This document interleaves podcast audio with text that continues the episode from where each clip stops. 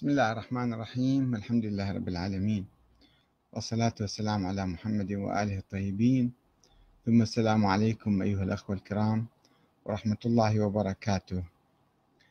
موضوعنا لهذا الليلة شوية مثير وعجيب غريب قد يكون، وهو هل كان المرجع الراحل السيد محمد الشيرازي يؤمن حقا بوجود الإمام المهدي؟ بعض الأخوة نشروا بعد ما نشرت هذا العنوان، وهو سؤال من أحد الأخوة مقدم إلي، وقبل أن أجيب عليه بدأوا يجيبون أنه نعم السيد الشيرازي عنده في عدد من الكتب ينص على مسألة الإيمان بوجود الإمام المهدي. وأنا أعرف طبعا هاي الكتب وكلها قاريها، ومن طفولتي أنا أقرأ بهاي الكتب وأسمع السيد يتحدث وكذا، شيء عادي. ولكن عندما أنا بدأت أبحث الموضوع، وتقريبا بعد ما أكملت البحث ذهبت إليه قبل أن أخرج من إيران سنة 1990. هو كان سامع أنه أنا نتحدث مع بعض الأخوة المقربين جدا بدوائر ضيقة جدا. خلاصة بحثي أنه ليس لدينا أدلة على وجود وولادة ولد الإمام العسكري لنعتقد فيه أنه هو إمام موجود وغائب وسوف يظهر. كل حكي كلام يعني ما إلى حقيقة. فأشر لي إشارة هو، وأنا فهمت الإشارة، كنت جالس بصفة يعني بالحقيقة في مكتبي في البيت. فقلت له يعني هو تعرض إلى الشيخ المنتظر، يعني هذا يعني لأنه أنكر فدك أصيب بمصيبة، هاي المصيبة الحصار اللي كان مفروض عليه ذيك الأيام. فقلت له يعني هذه مسألة جزئية بسيطة، مسألة الفدك أو كذا، مو قضية عقدية يعني. وتجرأت معها أكثر، قلت له أنه مثلا موضوع وجود الإمام الثاني عشر موجود ولا ما موجود، هذه قضية مهمة جدا في فكرنا وفي حياتنا وفي ديننا وعقيدتنا وفي فقهنا وفي كل شيء. فقال لي إذا يعني تتكلم بهذه الصورة سوف أنت تستطيع أن تعمل بعد ذلك. قلت له طيب، أنا لا يهمني العمل الآن بقدر ما يهمني أعرف الحقيقة، وأنا كنت منتهي من بحثي في الموضوع. فتجرأت أكثر. معقولة واحد يسأل مرجع يقول له أنت مثلا مجتهد في موضوع الإمام المهدي باحث فيه أو لا؟ ما يعطوك فرصة حتى تسألهم السؤال. ولكن السيد الشيرازي رحمة الله عليه كان متواضع كثيرا حقيقة، وحليم كثيرا، وكان منفتح. يعني بالنسبة لي أنا عدة مرات تجرأت عليه وتحديته في الكلام، كلام قاسي من عندي وأنا تلميذ صغير إله يعني. فقلت له طيب سيدنا، أنت باحث موضوع وجود الإمام الثاني عشر؟ سؤال يعني في تحدي وفي جرأة وفي وقاحة شوية أيضا. فقال لي لا بالحقيقة أنا ما باحث الموضوع، بكل صراحة اعترف لي. فتجرأت أكثر وقلت له طيب إذا أنت ما باحث، هل أنت قاري كم كتاب حول الموضوع؟ قاري شيء حول الموضوع؟ قال نعم أنا قاري، مطالع. يعني المطالعة تختلف عن البحث. مرة واحد يقرأ كتاب ويروح يعني من دون ما يفكر فيه كثيرا، ومرة واحد لا يبحث ينقد الكتاب ويشوف الكتاب مثلا صحيح ولا خطأ وكذا، أو شنو الثغرات اللي فيه. فقلت له طيب سيدنا، أنا مسوي بحث حول الموضوع بعدني ما كاتبه قبل أن أخرج من إيران، وسويت البحث سنة 90. فأنا عندي بحث حول هالموضوع سوف أكتبه وأجيبه لك، وأعطيني رأيك بالموضوع، أما أنا مصيب أو مخطئ. قال طيب. فخرجت من إيران وودعت، هذا الوداع الأخير. وجئت إلى لندن سنة 91، أول 91، وجلست سنتين ثلاثة أيضا أكتب البحث، ويعني أقرأ مزيد من الكتب حوله والتحقيق والبحث فيه، إلى أن كتبته في نهاية 92 93 أرسلت رسائل إلى عدد من علماء 400-500 عالم شيعي أطلب منهم الاطلاع على هذا الكتاب، مسودة الكتاب، والتعليق عليه وإبداء رأيهم، ومنهم السيد الشيرازي بعثت له نسخة مسودة من الكتاب، كنت طابع في المطبع بالطابعة البيتية يعني، أرسلت له نسخة حتى يعطيني رأيه، كما أرسلتها للأخوة المدرسين أساتذتي يعني، ولآخرين الشيخ علي الكوراني وغيره وغيره. فلم يجب السيد الشيرازي على كتابي. أرسلت له رسالة مفصلة وموجزة وناشرها أنا في صفحتي اليوم، إذا حب أحد يحب يطلع عليها، وناشرها أيضا في كتب أخرى، في كتابي عن السيد الشيرازي، وناشرها في حوارات أحمد الكاتب مع العلماء والمجتهدين حول وجود الإمام الثاني عشر. أرسلت الكتاب باختصار أنهم لماذا أبحث الموضوع وما هي أهميته، ولماذا المراجع العلماء يبحثون في الفقه وفي الأصول وفي الكذا ولا يبحثون في عقيدتهم، ومثل هذا الموضوع اللي هو الأساس، العقيدة الإمامية الاثني عشرية والإمامية. فمعقولة واحد مرجع مجتهد، طبعا كل المجتهدين هكذا، معظمهم 99% لم يبحثوا في هذا الموضوع، مقلدين. فطلبت منه أن يعني يبحث الموضوع أكثر ويعطيني الجواب، فلم يجبني. ورسنتين شفت هذا الكتاب،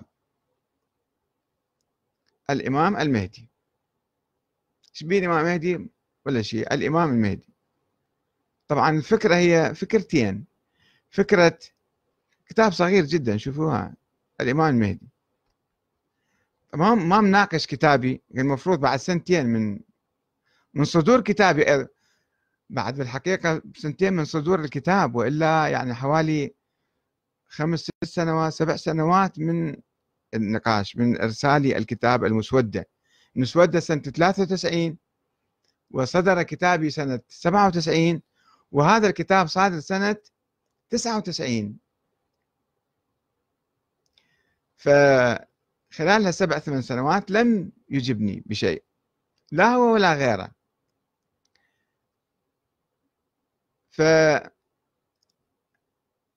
يعني المفروض كان ياخذ الكتاب ويرد على انتقاداتي او على اشكالاتي او على اسئلتي الموجوده في كتابي الامام المهدي محمد بن الحسن العسكري، حقيقه تاريخيه ام فرضيه فلسفيه.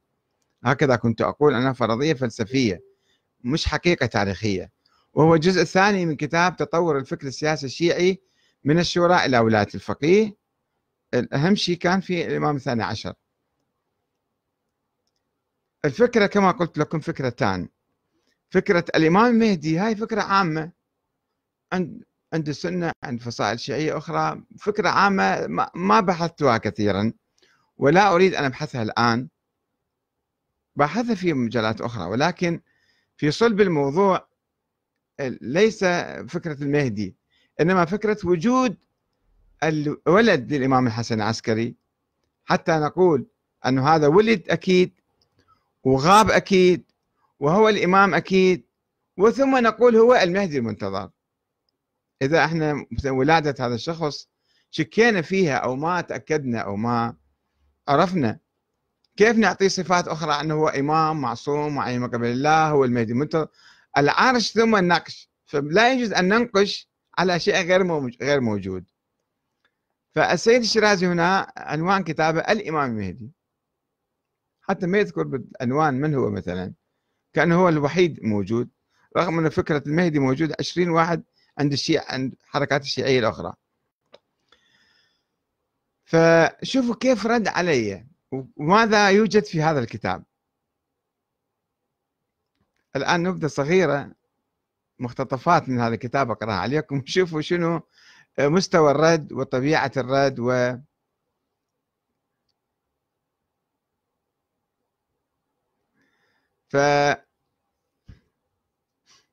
فمضت تقريبا أكثر من 5 سنوات كما قلت لكم على إرسالي الكتاب والرسالة دون جواب، حتى قدمت مطابع بيروت كتابا بقلم سماحة، كما مكتوب عليه هنا، سماحة المرجع الديني الأعلى الإمام السيد محمد الحسين الشيرازي تحت عنوان الإمام المهدي عجل الله تعالى فرجه الشريف، صادرا عن مؤسسة المجتبى للتحقيق والنشر بيروت سنة 1999. وجاء في مقدمة الكتاب، شوفوا العبارات اللي ذاكرها: الإمام المهدي عجل الله فرجه نور له حقيقته الكونية والمقام التكويني العظيم، فبيمنه ترزق المخلوقات بأسرها. المخلوقات الدنيا كلها هو بإيده يرزقها، هذا بالإضافة إلى مقامه التشريعي وأنه حجة الله على الأرض.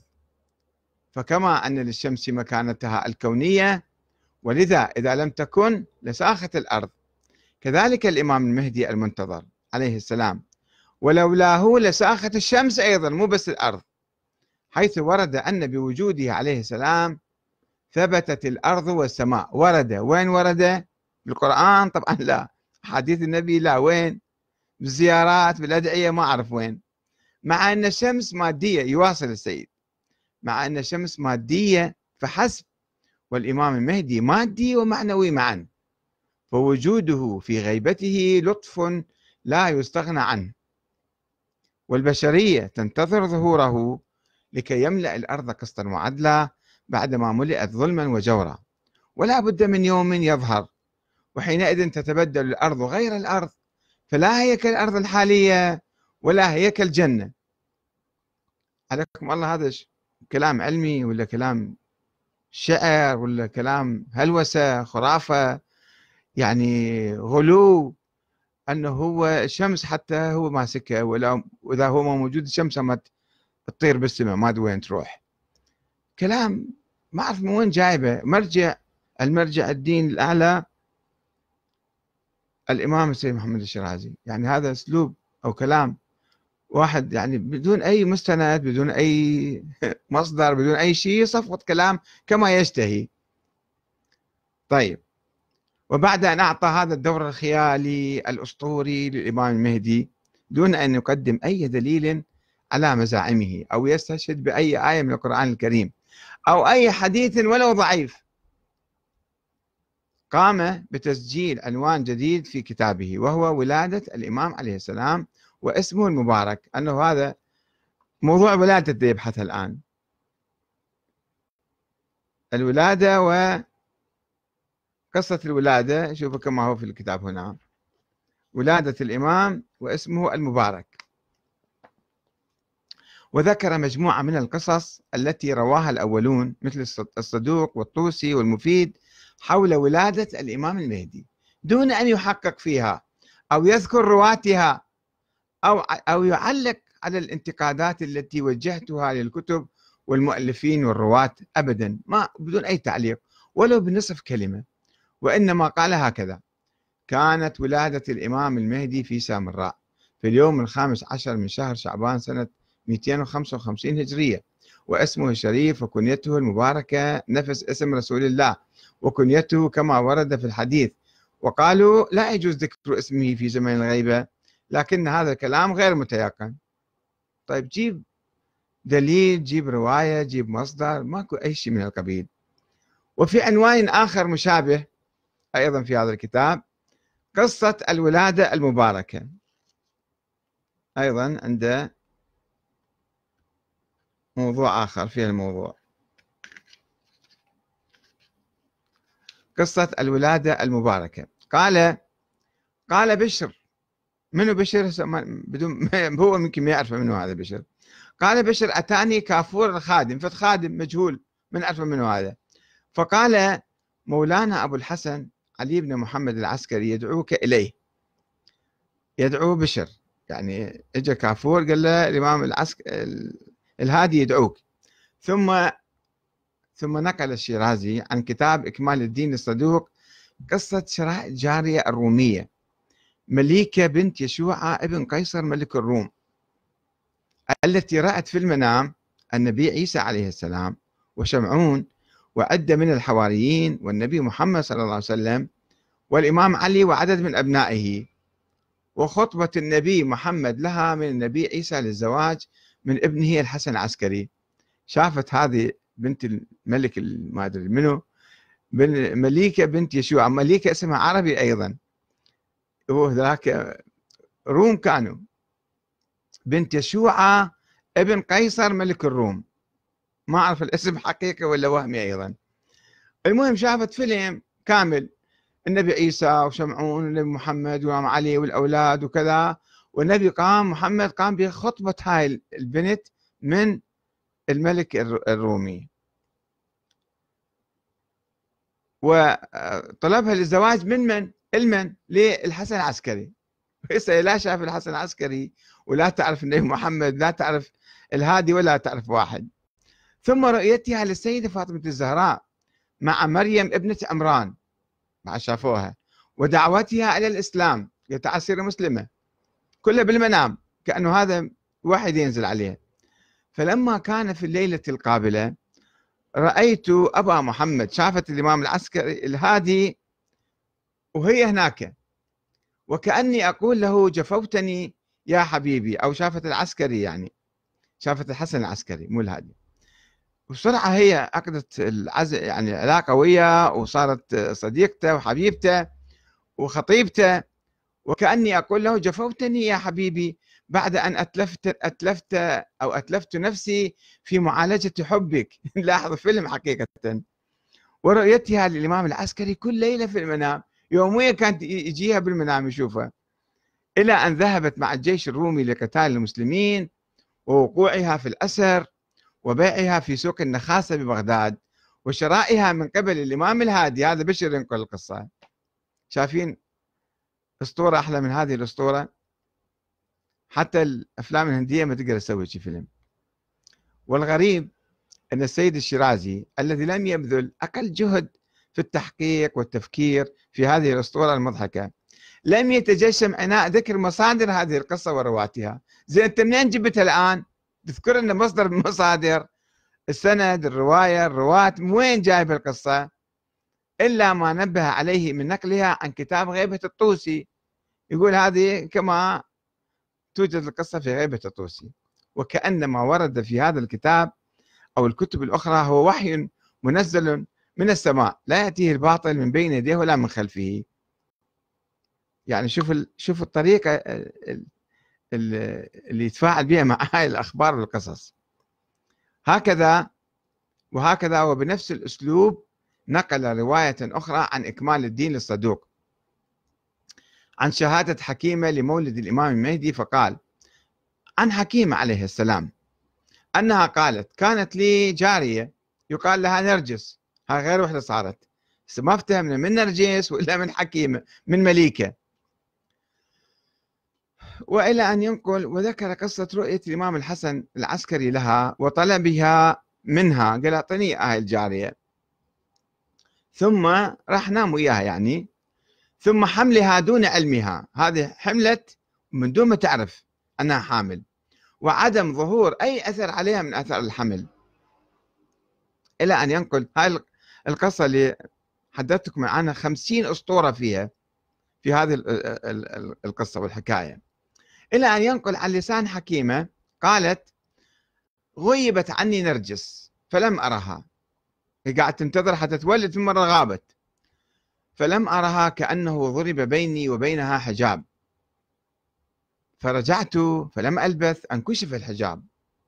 شايفين شيء غريب يعني، الذي كان بيني وبينها، وإذا أنا بها وعليها من أثر النور ما غشي بصري، وإذا أنا بالصبي ساجدا على وجهه جاثيا على ركبتيه رافعا سبابته نحو السماء، وهو يقول أشهد أن لا إله إلا الله وحده لا شريك له، وأن جدي محمد رسول الله، وأن أبي أمير المؤمنين، ثم عدد إماما إلى أن بلغ إلى نفسه فقال اللهم أنجز لي وعدي وأتمم لي أمري وثبت وطأتي واملأ الأرض به عدلا وقسطا.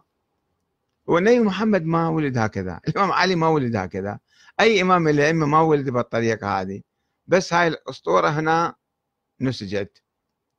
ثم يسرد الشيرازي في الصفحات التالية مجموعة من القصص الأسطورية التي يخجل الكتاب المعاصرون من ذكرها، مثلا سيد محمد الصدر والآخرون اللي كتبوا حول الإمام المهدي. هاي القصة ما يشيرون إليها، لأن يستحون من عندها، لما فيها من أساطير عجيبة وغريبة، مثل ولادته من فخذ أمه الأيمن، طلع من نص الفخذ مالتها وليس من رحمها، وسطوع نور هائل عند ولادته وبلوغه أفق السماء، وتحليق طيور بيضاء، ومسح أجنحتها على رأسه، وتسليمه على أبيه، هو قام سلم على أبوه، وأخذه من قبل أحد الطيور إلى جو السماء شالوه طاروا به، وعودته بعد 40 يوما وهو صبي يمشي ابن 2 سنين، بعد 40 يوم صار صبي يمشي، ونموه خلال أيام قصيرة بهيئة رجل كبير، بسرعة صار رجال كبير.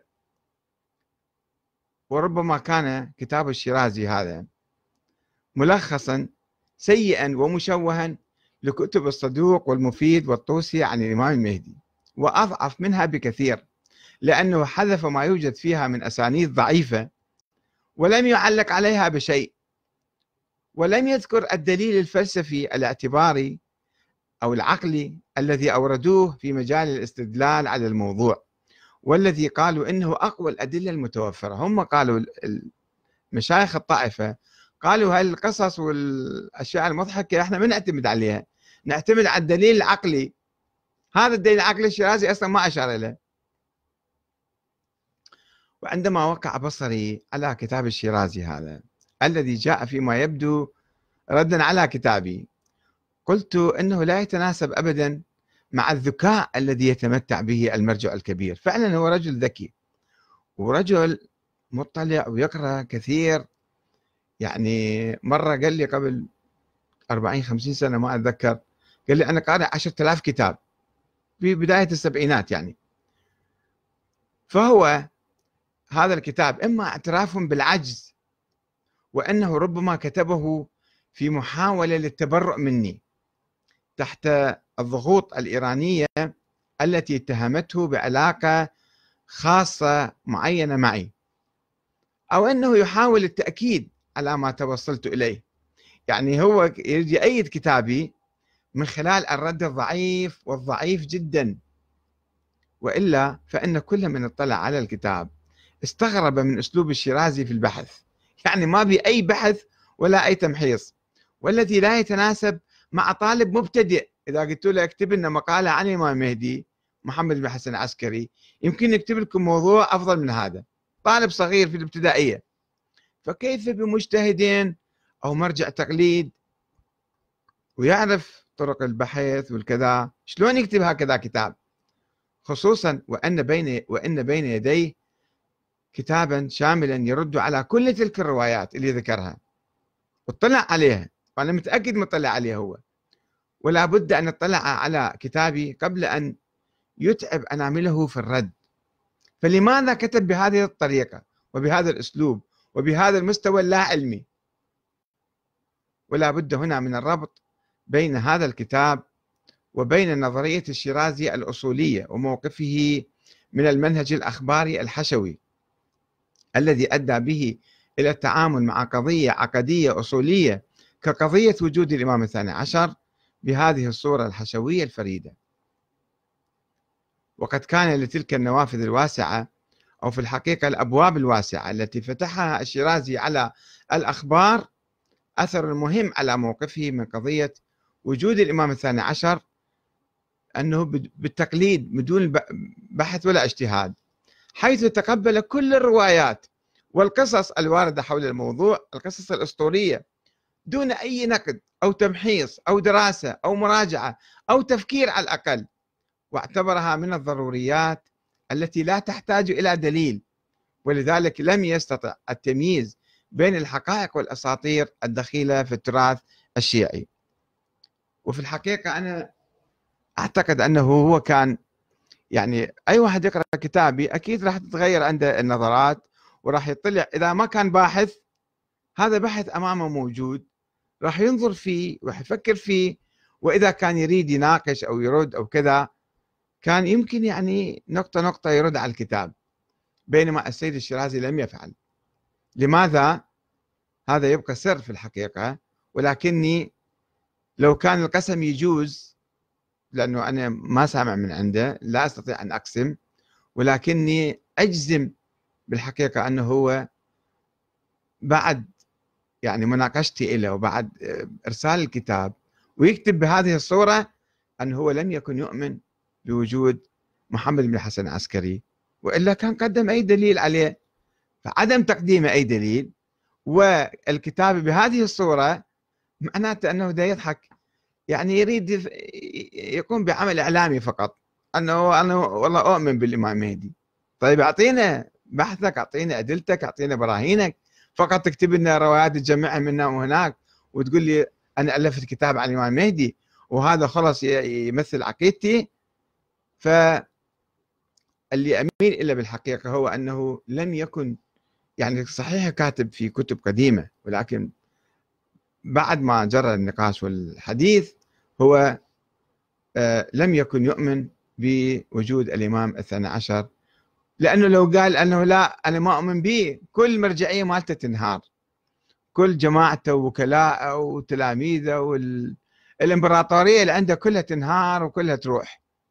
فكيف يقول أنا لا أؤمن؟ لا أنا أؤمن بس بدون دليل، ورغم كل الأدلة التي تدحض هذه النظرية.